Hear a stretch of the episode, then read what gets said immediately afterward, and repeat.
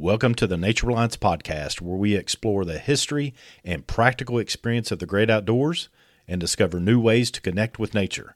I'm Craig Cottle, your guide through the fascinating world of natural living and survival skills through experiential education and interviews. Today's episode is brought to you by the Nature Reliance School Online Membership, an immersive online learning experience designed for outdoor enthusiasts just like you. Are you passionate about the outdoors?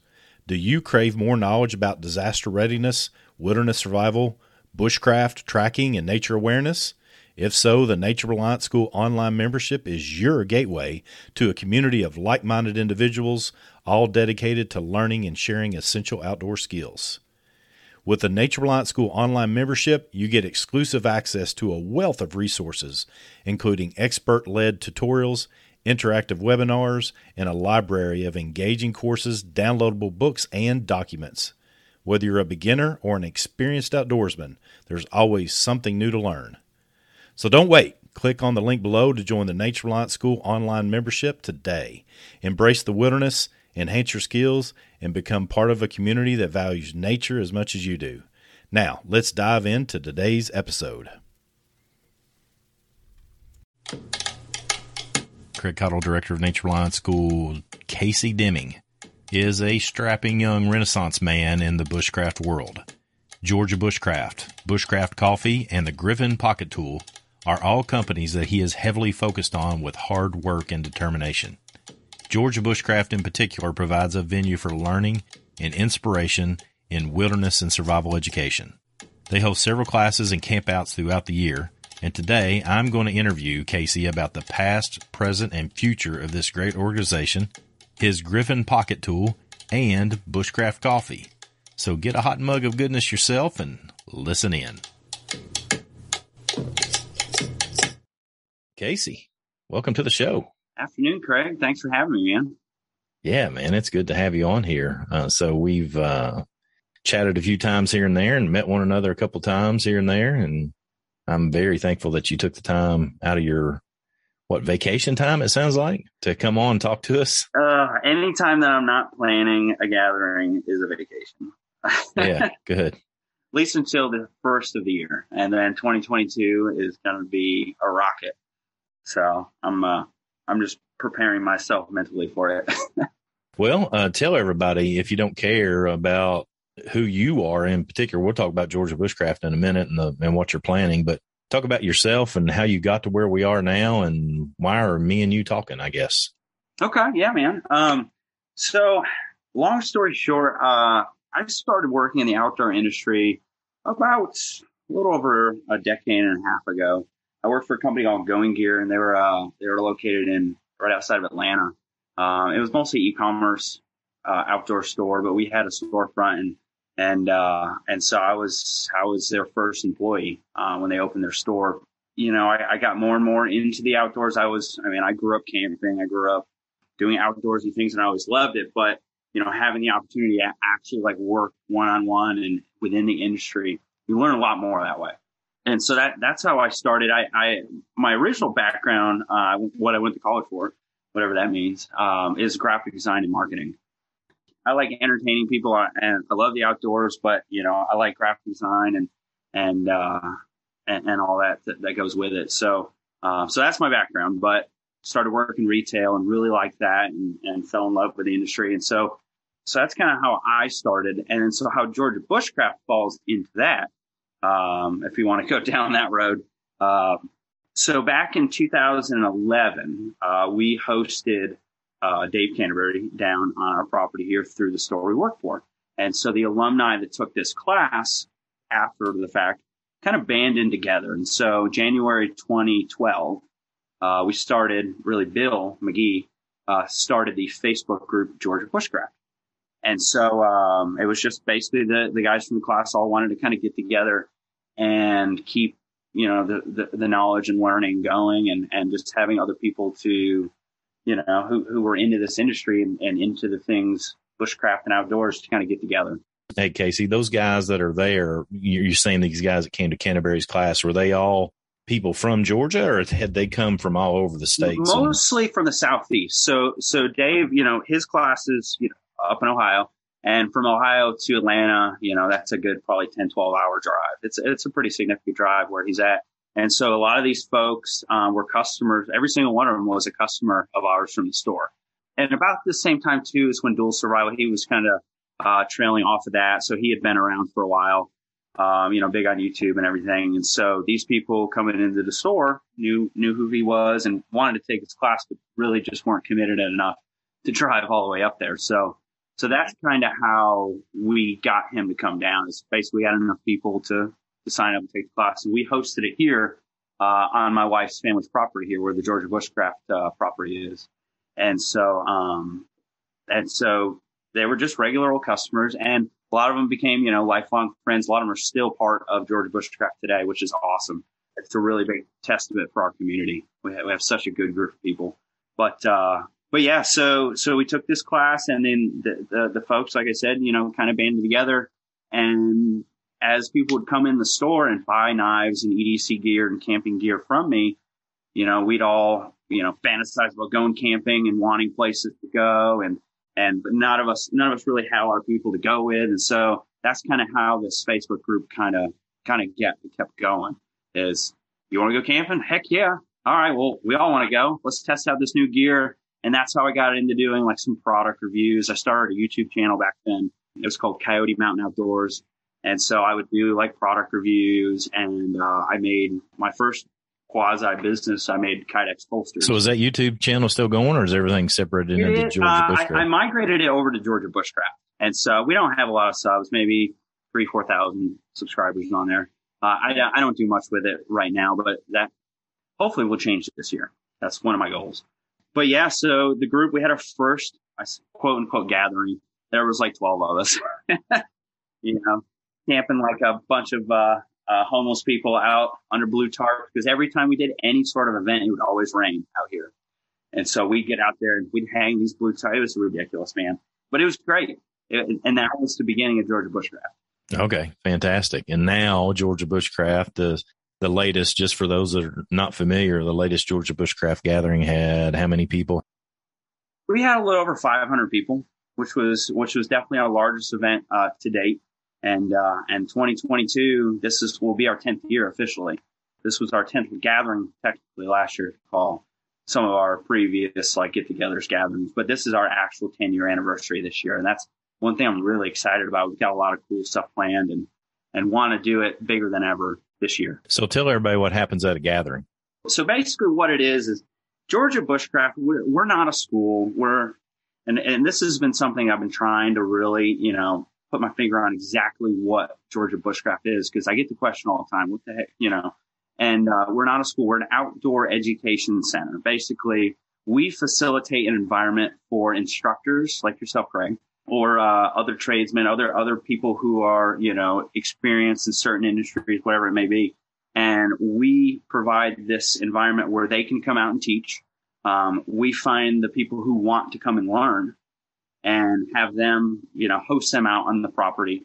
Um, and also have, you know, vendors, different artists and things like that. So that's kind of what the gathering is. It's like a, it's like a sampler plate for a bunch of different survival schools and different, people, you know, blacksmiths, falconers, outdoor living skills, homesteading, any sort of like topic that's sort of under the umbrella of outdoor related. It's kind of what it is.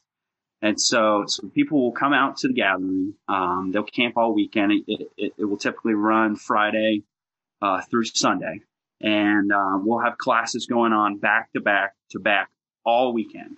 We had, I think I counted, we had over a hundred different classes going on. There were some duplicates within there, um, but in order to facilitate everybody and the the opportunities to get as many people to learn, uh, we have to have overlap. So, uh, how long do uh, most of those classes lasting at the gathering? Usually between one and three hours. We we have a couple different types, really three different types of learning opportunities during a gathering. Um, so our like general class topics, those are usually about an hour, and that's kind of a a talk, more or less, like a discussion. You'll have an instructor or somebody uh, sitting up there talking about a certain skill or whatever it may be. Uh, and again, those are about an hour long. And then we have what we call extended workshops. So, for instance, um, Lee at Old Town Cutlery, he did a uh, puukko making class. So it's a knife making class.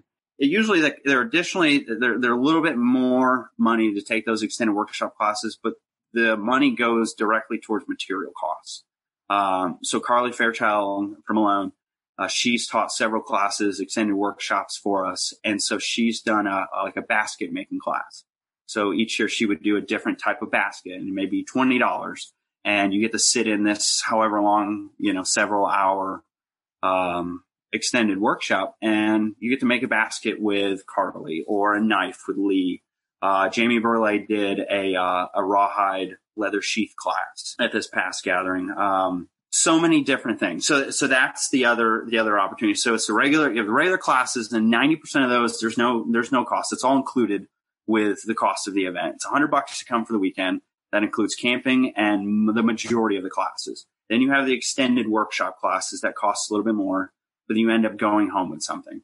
Uh, and then we have other little demos and different things that are happening all throughout the weekend that aren't even on the schedule so we had we had over 40 different vendors um, and artists out there in the field here too throughout the weekend. And so so that everybody's selling their wares and has that all going on. Uh, but we'll have like impromptu classes happening throughout the weekend.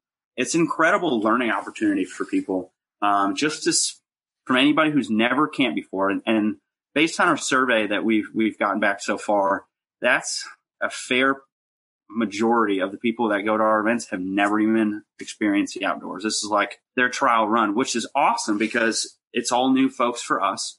Um, it's good to know for you so you know for planning what kind of things people need to hear or see. I mean, advanced topics might not be the greatest thing for a group like that. And that's one thing we're learning is, you know, we definitely sprinkle in some a little bit more advanced topics. Um, you know, maybe if it's, I say advanced, but like, you know, primitive fire starting, bow drills, hand drills, those type of things. Yeah, you know, for a lot of us who've been in the industry for a long time, we're used to that kind of stuff. But, you know, mom and dad who have never camped before or whoever it may be, they don't even know what a ferro rod is.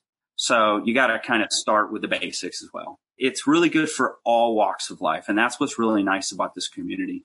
It, it was a great event. It was our best we've ever had. And uh, I'm really looking forward to what we got this year coming up and you say people camp there. Are people coming in and with tents hammocks tarps real primitive campers oh, trucks? What, what what are people doing there? D all the above man. Um, so we've got we've got plenty of wood space uh, for the hammock campers like you know so like myself or you know primitive setup if you want to uh, all the way to rv uh, parking. We we had uh, we had so many requests this year for rv and camper parking which is awesome. You know, more power to them. But we had to figure out where to put them. You know, I mean, we, we have a, a fairly good sized field, but man, that thing filled up really quick. So one thing new we did this year is we kind of sectioned off an area, a nice flat area, because you never know it's going to rain in Georgia to put these big old RVs out there. It was great. It was so nice to see a totally different walk of life. You know, a lot of the folks that, that, that come out, you know, they may need a CPAP or whatever, you know, they, they need, need those luxuries. And it just it opens it up for everybody. That's fantastic. And where are you located in Georgia? So we're about an hour, hour and a half east of Atlanta. We're sort of between Atlanta and Athens, Georgia. We'll be back after a quick break. Hey, guys and gals, a quick break in our episode to talk about a game changer in outdoor cooking the Fire Maple Backpacking and Camping Stove System. Whether you're hiking, fishing, or even prepping for emergencies, this portable pot and jet burner is a must have in your gear. Best part, it's nearly half the price of a comparable Jetboil stove system. Thanks to its leading heat exchange technology, you'll experience reduced boiling times by up to 30% compared to traditional stoves, even in windy conditions. That means more time enjoying the outdoors and less time cooking. Are you ready to upgrade your outdoor cooking game? Click the link in the description now to grab yours. Trust me, your outdoor adventures will never be the same. So, for people that, I mean, to take it even a step further, somebody that wanted to come in for the gathering that wanted to stay in a hotel, mm-hmm. they could stay in a hotel and then come out there during the day and do stuff too, correct? Absolutely. Yeah. We actually, we had a several, uh, we had several folks do that and we have a lot of local people too, which is great. Uh, we've never had that before. Most of the people that that come to our events found us on Instagram or Facebook. Where we're located is kind of in the middle of nowhere. I mean, not really. It's still Atlanta, um, but uh, but now we're starting to get a little bit larger local local group who have always been in the bushcraft, but never really knew that this existed. So that's a really nice nice new feature for us. But but yeah, no, we we've got local, plenty of local hotels. We're actually um, we're building out the property right now. Uh, have you ever heard of Hipcamp? I have. Yeah. Hipcamp is awesome, and I'm a huge fan of this. It's, it, so it's basically for for those that are listening who have no idea what that is. It's uh, like Airbnb for camp. Right. So where I w- when I was down there with you guys, the the wooded area off to the side of where my truck was was that yeah. where that is located? Because I didn't walk yes. over there to see what all that was. Okay, cool. Yeah. So so basically in the woods, like so we have I would say about a half the property is is big open field, and the other half uh, is pretty densely, you know, eastern woodland. And uh, and so we have a base camp that's set up. That's where we originally started doing our classes with the blue tarps and everything. And uh, and so we've since gotten rid of the blue tarps, uh, hanging around. And uh, but so it's a little more sophisticated now, a little bit. But um, but so you've got it more set up. I mean, there's like a more um, I don't know. There's an area specifically for people to come in and set up their own tents for hip camping, or how's yep. that word? Do you have that stuff set up for them? Yep. So so right now the way it's set up is we have technically one big site. It's called Base Camp. You can find us um, Georgia Bushcraft on Hipcamp or uh, Beechwood Farms. Our other like fancy name for the property. But um, and I'll make sure too, Casey. I'll I'll put the links for everything in the description for everybody that's listening. Everything that Casey's talking about, I'll have links below, so you can just click and go right awesome, to it. Man, I appreciate that. Um, so so basically, yeah, it's it's a big open area, big fire pit. Uh, we have a lean-to structure. You know, that's about 14 by 12 foot, so you can you know park a tent or hang on it if it's raining. We've got a kitchen area set up. Um, we have primitive shower stalls that we built a little bit further down the trail. But the the more recent thing is we actually started working on it this week. Uh, we're clearing more site areas, and so I'm going to be building these. Uh, I plan to build these platforms that will have our. Uh, we we bought some canvas bell tents. You know, the, the glamping, the the new the new hotness of glamping, whatever that is. So you're going to set beds and everything up for folks. We'll see how far we go. man, I see some of that stuff and I'm like, you know, that's that's glamping, but I kind of dig cool, it. Man, it's it's different. It's something like my parents would do, and and it's like some of them people like they they've got them set up, you know, that require electricity, but they've got like air conditioning units that they pipe into there, and uh, I don't know if I'm, we're going to go that far. Um, but really, the idea is just to, to, set up these big tents, and then so people, if they want to bring cots, you know, or or other uh, creature comforts, it's you know, taking the step out of having to bring your own tent, but also being able to camp in something. How many people have camped in a canvas tent? Not many people, you know, unless, unless you're into that, you know, kind of uh, uh, classic camping kind of style. Man, I am all about meeting people wherever they are. Absolutely. You know, I mean, if they've never done it, if they get out for the first time and spend the night outside, then I'm all about it, man. I don't care. I don't have to make a, you know, it doesn't have to be a survival uh, I'm not going to eat for four days event every time we go out in the woods. As fun as that is, uh, you're right. I mean, that's not something I want to do all yeah, the time. I mean, come on, no, man. But it's it's really good for for the younger generation, you know, and that's one big thing that we're really trying to push with Georgia Bushcraft. You know, we I have a six year old daughter and a two year old daughter, and uh, I feel like after the the mess of two, 2020 and and COVID and all that jazz, it's really taken a toll and I don't know if we know it yet or not, but on that younger generation. I don't know. I struggle with with uh, certain things about it, but I, I really want to provide an opportunity for everybody to get out and learn and and bring back the skills and things that people were doing, you know, 50 or 100 years ago. That was really a normal day to day thing, you know, and uh, and just keeping those skills going and and not forgotten about um, but also you know instilling a prepared mindset in them. And I mean, there's there's so much to it, but but facilitating an environment that is inviting, it's safe, it's fun, like that's what we're all about, and keep keeping that ball rolling with our next generation because that's that's all we have, you know. So, are you and your wife uh, primarily clearing this property and doing all that stuff, or do you have other help that comes in and helps you do that so sort of thing? we we started doing it mostly with us, and then um, luckily one of our neighbors who we we had just built our house uh, three or four years ago uh, happens to have a grading business, and that really helps with excavators and skid steers. but but we do have we have such a good community of folks. We do these things called work weekends.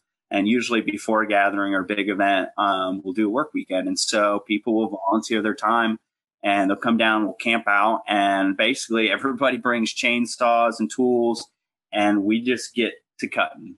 And, uh, and it's great, man, because I mean, more hands makes for lighter work.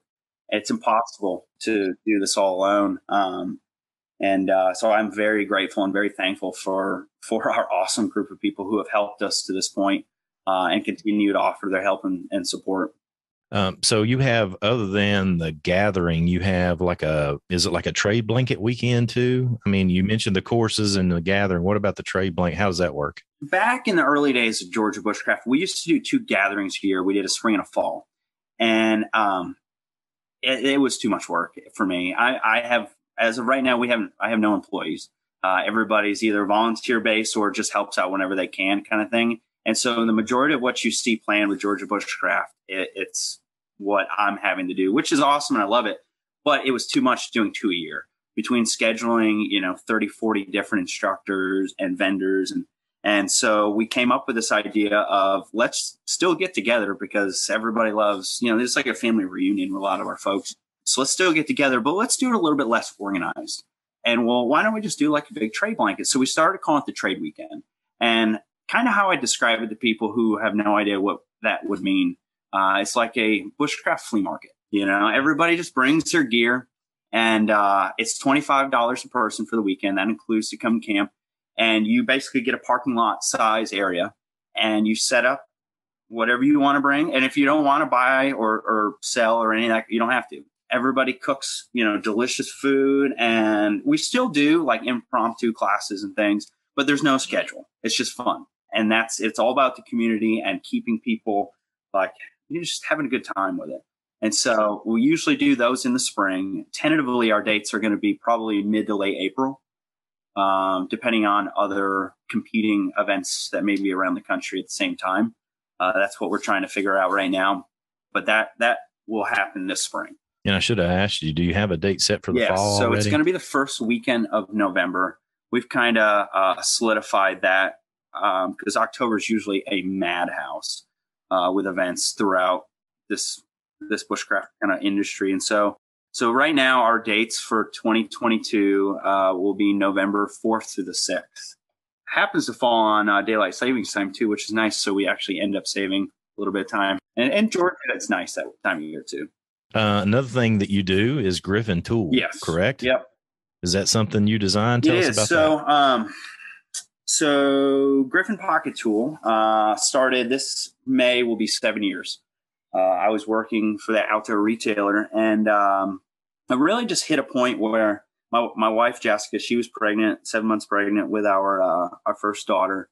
I kind of decided that I didn't want to work for anybody else anymore, and I had a lot of friends who had really successful Kickstarters. Um, and for those you don't know who Kickstarter is, it's a crowdfunding website. Put an idea up there and it's more or less pre-orders basically. So so I set up this. Uh, it's a fun fun story, but I'll I'll keep it short. I set this campaign up and um, had to choose between my job and doing this, and it was a conflict of interest from for the previous employer. So he believed he wanted to buy the idea from me and all this, and and so I decided just I wanted to go with it. And so long story short, that was my last day, and uh, and we drove north to North Carolina. And so on the whole way there, I called everybody I knew um, from all my contacts from from working at that store and said, "Look, we're going to launch this Kickstarter." And uh, we ended up launching it the next day. And 30 days later, we raised about thirty thousand dollars, which was awesome uh, to get this uh, to get this new product going. So, for those of you who don't know who what Griffin Pocket Tool is, so it's a keychain multi multi tool that I designed there's no moving parts, at least on the original one. It's basically like a, a hook that you would hold your keys uh, onto a belt loop, but with a bunch of other little features on it too. You get a bottle opener, six different wrenches, Phillips head screwdriver or scoring tool on the original, pry tool, flathead screwdriver, uh, bit driver, all that. So we started that, and since uh, seven years ago almost, we have four different variants now. Our latest one is the Adventure tool, which is um, basically the 2.0 version. It's a little bit more of an upgraded option. It has an actual like uh, carabiner, uh, proprietary carabiner on it, and uh, an actual number two Phillips head screwdriver uh, milled into it. And so yeah, so that that's kind of my my day to day outside of being daddy daycare for our second or our, our two year old, our second daughter. That's that's my number one job. So I, that probably leads us to the next question I had for you: is what are the what are the biggest challenges for you in the work that you do? oh, do? man, it sounds like that's one of them. Is just taking care of family and exactly, work. Right? man. It, well, that that's definitely one of them. You know, it's it's first job being a father and and not being distracted enough to where um you know I, I get work in the way of, of, family you know family's always first for me and always has been and always will be. And um, and so that's a huge struggle is is struggling with having three different businesses, and we'll get to the third one here in a little bit, but um, struggling to do the work family time is a, is a big part of it, and having so many different irons in the fire and so many like, who there's an idea, who you know, and and like keeping myself from you know pursuing too much. That that's a big struggle for me. So life is short. I guess it's good to have options to to go towards and see which ones are worthy of your investment of time and energy, and instead of not exactly, having any. exactly, man. It's you know it's fun to me. I think I would probably do a lot better if I would just stop uh, coming up with other ideas or whatever, and just focus on the ones that are right in front of me. That's definitely a big struggle, but you know it could be a lot worse. You're right. It's if you had nothing else better to do, then that would definitely be way worse. So, so what's business number three? You have alluded to so it already. Our what's third that? business. Um, this is uh, it's called Bushcraft Coffee. Uh, a friend of ours, one of our original patrons uh, in our Bushcraft Georgia Bushcraft community, owned a coffee shop in Atlanta and would always come and make coffee for us at the gatherings. And uh, his is Micah. He's now my business partner with Bushcraft Coffee, and his company is called Queen Bee Coffee.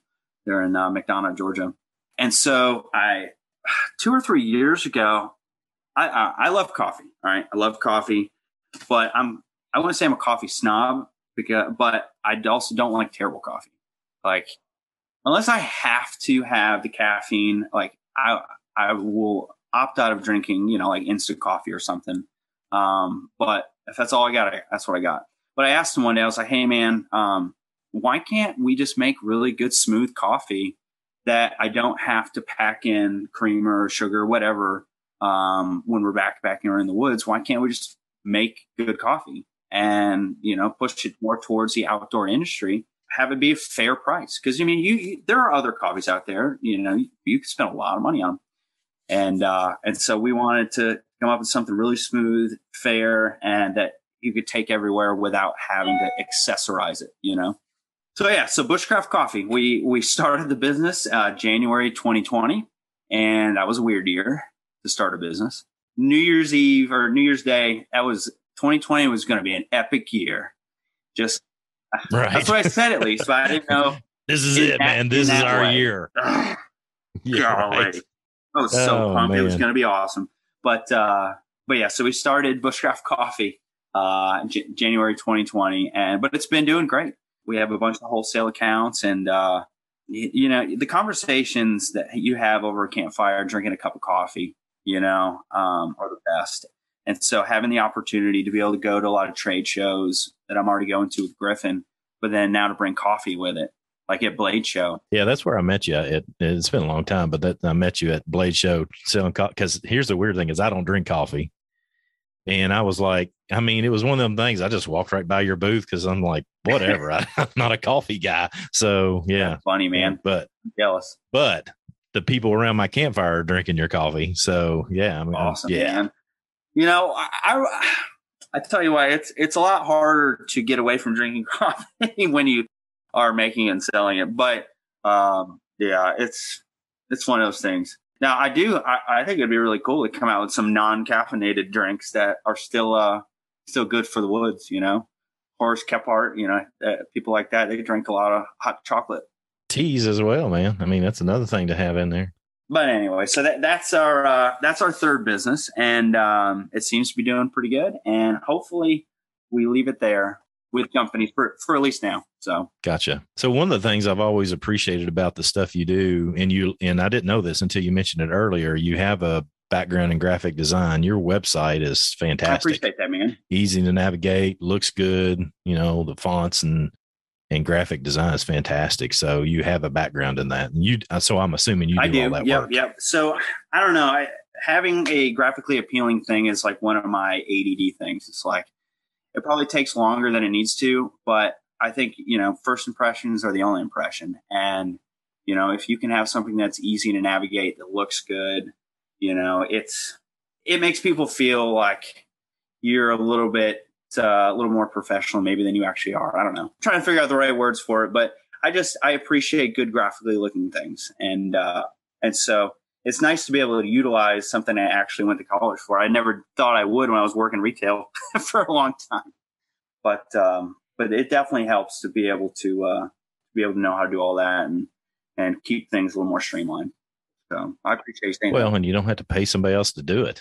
Good gravy for somebody like me for me to get somebody to do that. I don't know, man. Your site's looking really good too.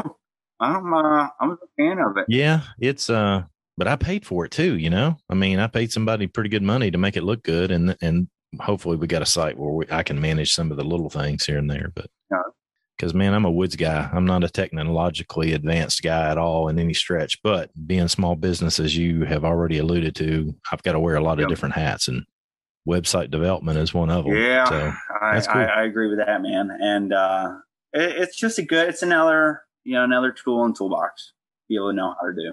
Um, so I'm definitely happy with them. So you talked about all these courses and and you've got classes, you've you've got other folks that come down and teach.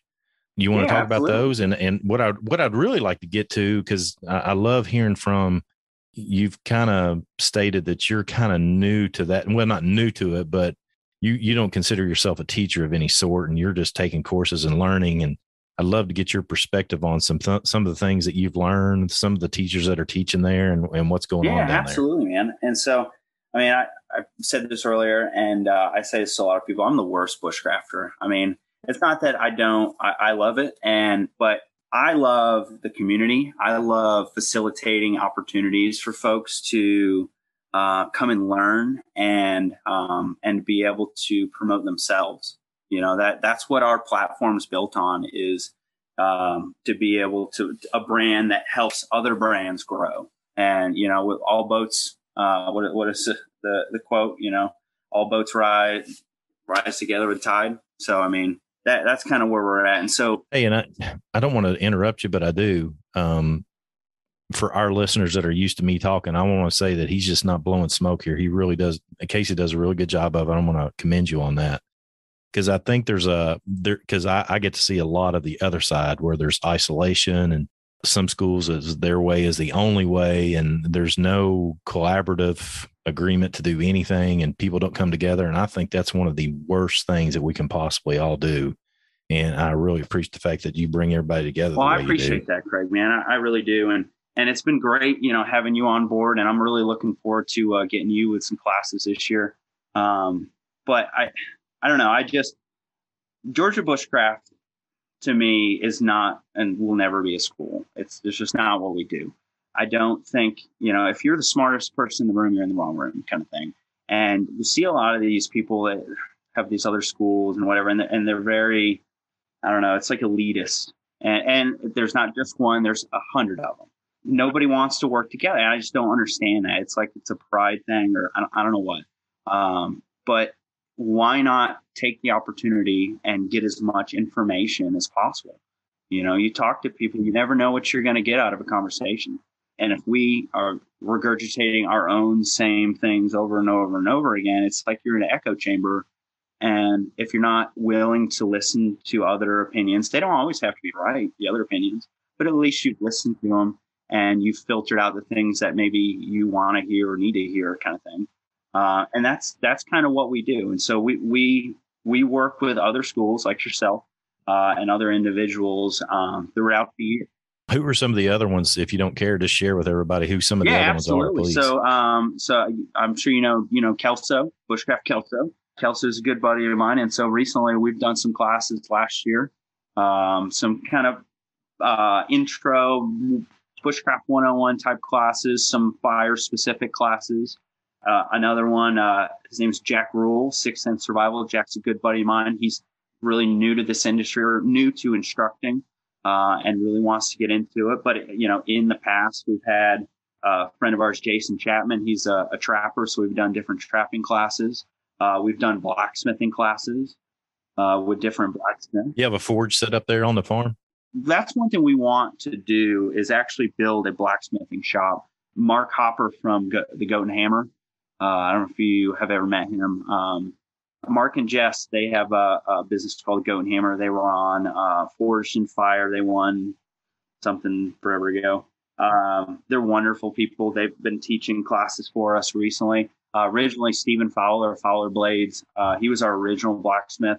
And so for years, we've always had different blacksmiths coming through. And so one thing we're working on with Mark and Jess is building out a actual blacksmith area here on the property so that we can bring in other blacksmiths to teach different classes. Joe Wheelis of Wheelis Knives, he, uh, him and his wife, they're they're awesome blacksmiths as well. And so we're we're looking forward to you know hosting them down down here on the property.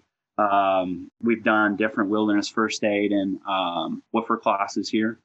So, uh, just another example of cool, fun classes that are a little bit outside of like the regular bushcraft or outdoor world um, uh, was this astrophotography. So, Dennis, he, he teaches these classes, and there's so much really good information uh, that are that's totally different than what you would normally expect. And so, being able to see these, um, you know, celestial things, it's just a it's such a different change of pace from from what are the other classes we've offered. Um, and, and it's just a lot of fun because it's still within that umbrella of outdoor knowledge. And it's fun for everybody. I mean, it's it's engaging for, for anybody who has ever wanted to see what a nebula looks like, like live, more or less live. I mean, I know it's like millions of years ago or whatever it is, but it's just something different. And um, and another class that we uh, we also hosted was a ham radio cram class uh, or a ham cram. Yeah, we're big we're big fans of ham here, man. We we have ham classes online, in person this year. We're doing that. Dude, we uh it it's just a fact, man. Uh we may have mentioned this before, but some people say every family should have a medic, and we're big fans of every family should have a ham operator in it, just for communication and disaster readiness, if nothing else. Really? Absolutely. It's it's a pretty common theme. You know, we all use cell phones for one reason to, to communicate. Use them all day, every day, and it, it's. I mean, it's a pretty vulnerable technology. At least where we live, you know, it works. It doesn't work. Uh, we've been in situations where we had severe weather here in Atlanta. One of which was the big snow apocalypse uh, back five, six years ago. Anyway, so long story short, my wife was traveling, coming home from work, and phone lines kept getting crossed I mean, this is with Verizon or AT and T, whatever carrier we had. But I'd call her phone number and someone else would pick up because there's that many people on the lines. And you know, it was five plus years ago, and I know technology changes, but it's still a possibility that you may not be able to get the people that you need to talk to on the other line. But if you have a communication plan set up, um, you're a step ahead of everybody else. And ham radio's a, a huge uh, um, is a really big part of that. And so we we did a ham cram. We worked with our local um, our local ham group, and we did the the class. And then at the end of the three four hour long class, we had the examination. And uh, Bill, which is one, Bill McGee, which is one of the founding members of Georgia Bushcraft, uh, he's now a general um, has a general license. I'm just a, a tech technician, but um, so now he's able to administer the test for for at least the entry level license it's just a really neat thing to learn. And if you never do anything with it, um, you at least took the class, got the license. It's not as hard as you think because I've wanted to have my ham radio operator's license for a long, long time. And I always thought it was a really difficult thing, and it really wasn't. If you can regurgitate some questions, you know, it's it's not hard. But but that's just another example of a class that we've hosted out here on the property. Some of our plans coming up for this year is we want to start doing more um, smaller weekend you know, or uh, single day classes. Uh, last year, for instance, um, Darren and Sarah Cook, they are world renowned slingshot uh, people. he's a, he's like a slingshot master, him and his wife. And like they, they've competed in world tournaments and things in Italy and, and so on. Anyway, so we did a Saturday workshop was a class on basically come out and learn how to make your own slingshot. It was great for all ages. We had kids signed up and we had adults signed up. That's cool as heck, man. It was awesome, man. And and they're they're wonderful people and they're great instructors. And it, it taught everybody how to make it, you know, what what how to apply the bands and then how to shoot. And there's so many different practical applications of a slingshot. You know, um, you know, we've done flint knapping classes. Justin Cook with Wayback Wilderness. He's taught uh, several um, primitive weaponry and um, flint knapping classes with us in the past. Uh, basket making classes with Carly Fairchild. List goes on. Craig, uh, if I get if I get Craig to come down and hang out with us, we're going to do some uh, some awesome uh, Nature Reliance classes here on the property. I wanted to be there so bad last year. I was in the hospital when I was supposed to be in Georgia, and I would have much rather have been in Georgia leading in class. That's for sure. So no, yeah, I, we're I back ready to rock. We'll be back down there this year. Dude absolutely there's there's plenty of time this year is going to be it's going to be an awesome year i'm looking to have more you know wild edible and medicinal classes uh, mark merriwether I interviewed him yesterday as well. really Man, He's I tell you what, dude. dude, that cat, he went yep he was down the rabbit hole he is the funk daddy when it comes to that stuff, man. And I and I I'm an edible medicinal plants guy myself, like on a really low level compared to him, right? And so all these geeky, nerdy questions that I've been having for years, he's the guy that has the answer. and he loves it man. Oh man, he's so good, and he's a good communicator too, which is he is. He, he's a really cool guy. And I, i'm i was really honored to have the opportunity to have him out at the gathering and, and teaching classes on that. And um, so maybe we can get him to come down this year. So anyway so so outside of our gathering and trade weekend we do classes on the property on the weekend uh, it may be a saturday class or it may be a full weekend long class like we're going to do with craig um, but but anything this as long as it's a cool, fun topic that people want to learn, you know, I, I'd really like to go down the more of the topic of like homesteading um, and talking about animal husbandry and or gardening or canning or making candles. I don't know, whatever. it is. Man, we got it. We had a class the other day, Casey, where um see, I grew up raising cattle and raising hogs. oh, and we slaughtered our own hogs and took them from, you know, babies to the freezer kind of thing. that's awesome. And we got it, I just didn't realize that's just one of the things I grew up doing. I'm Appalachia, Kentucky, country, rural, farm boy kind of thing. And we got a conversation started around one of our campfires, and man, it lasted for a couple hours.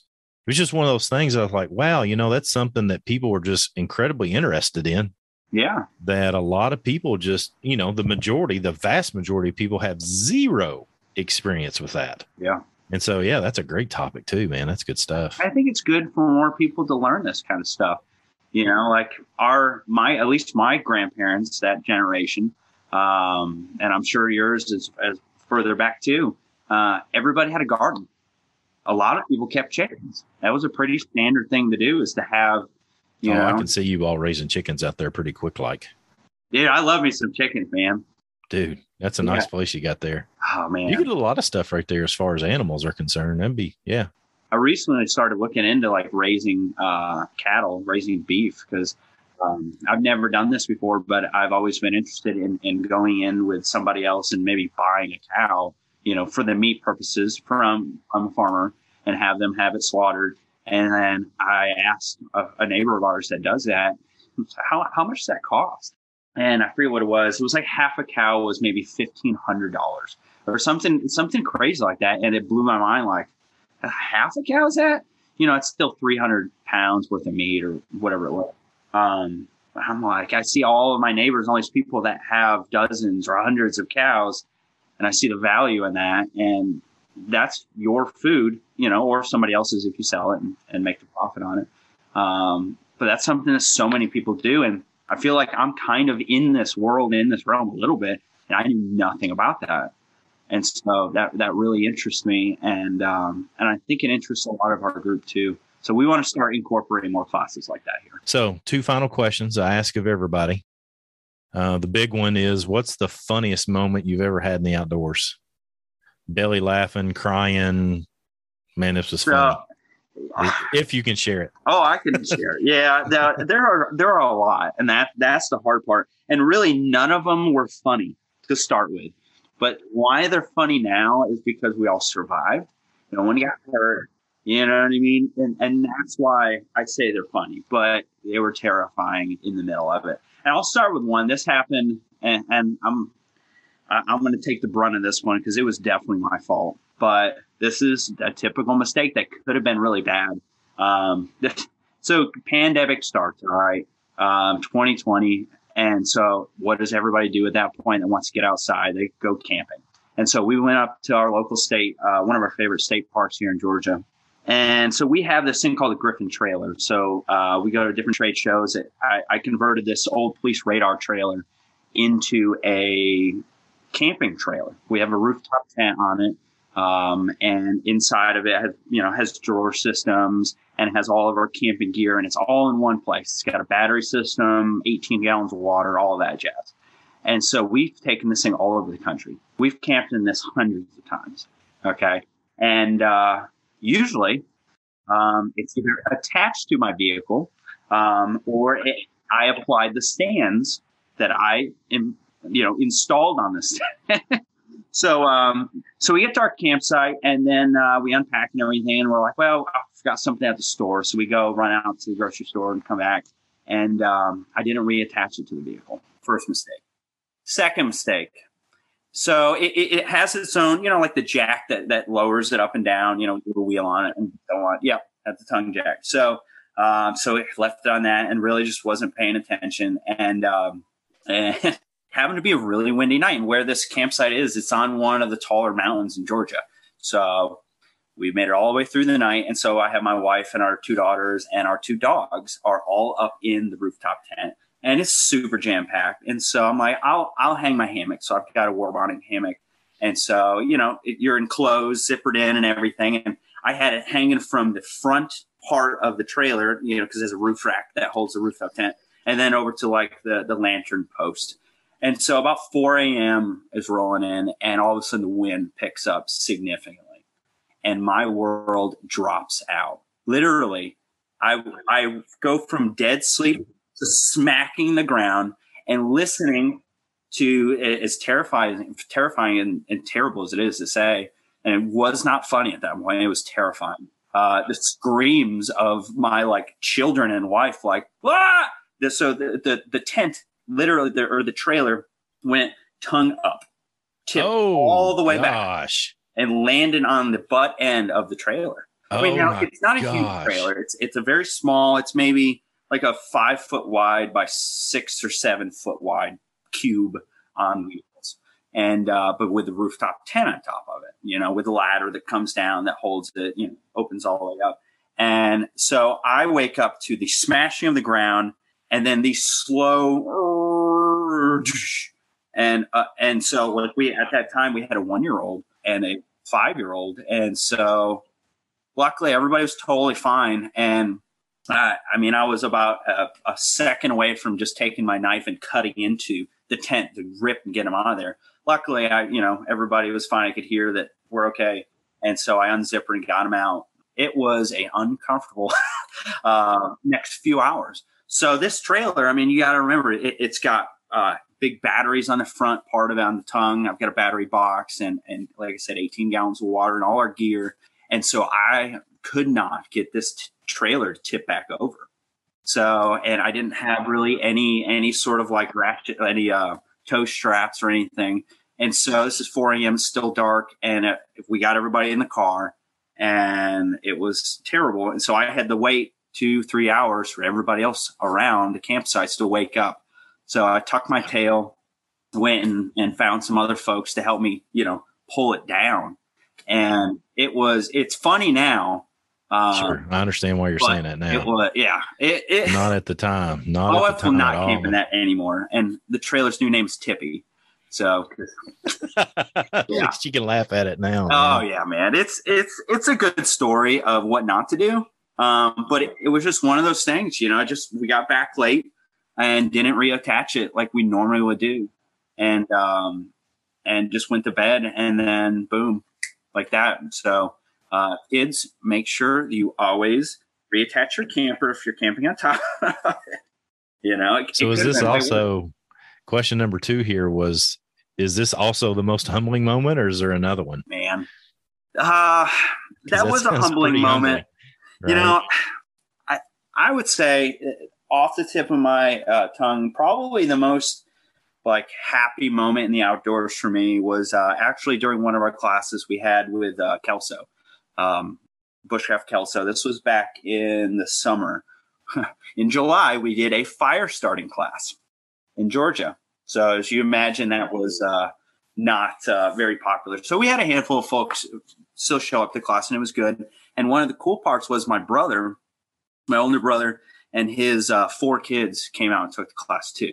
Um, and uh, and so they're not that much into the outdoors, but they're really trying to be. They're they're part of the scouts group and everything like that. Anyways, and so the humbling, most humbling moment that I can think of, uh, and there's a photo out there, and you can look on Kelso's page for this photo. It's of my brother.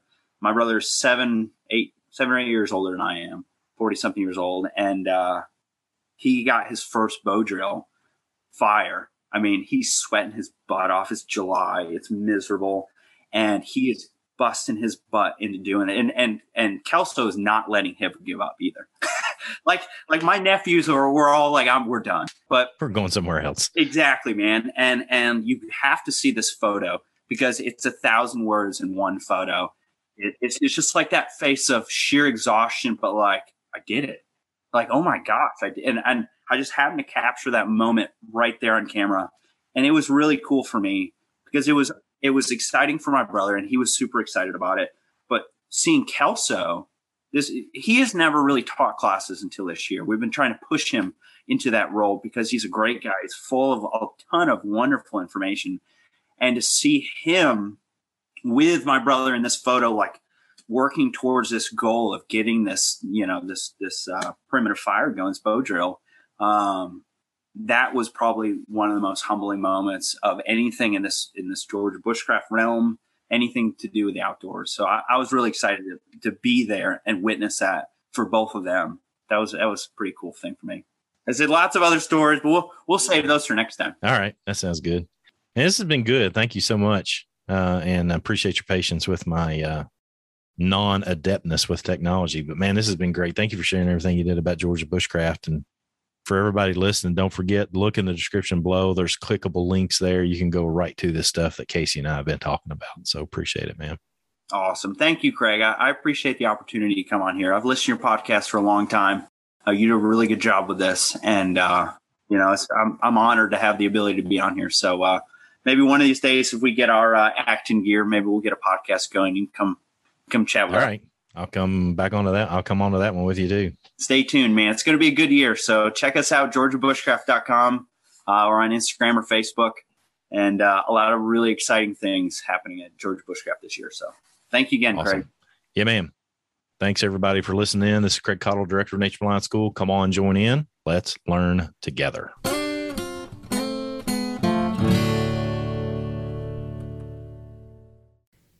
And that wraps up another fantastic episode of the Nature Reliance podcast. I hope today's journey has inspired you to explore and connect with the natural world in new and exciting ways.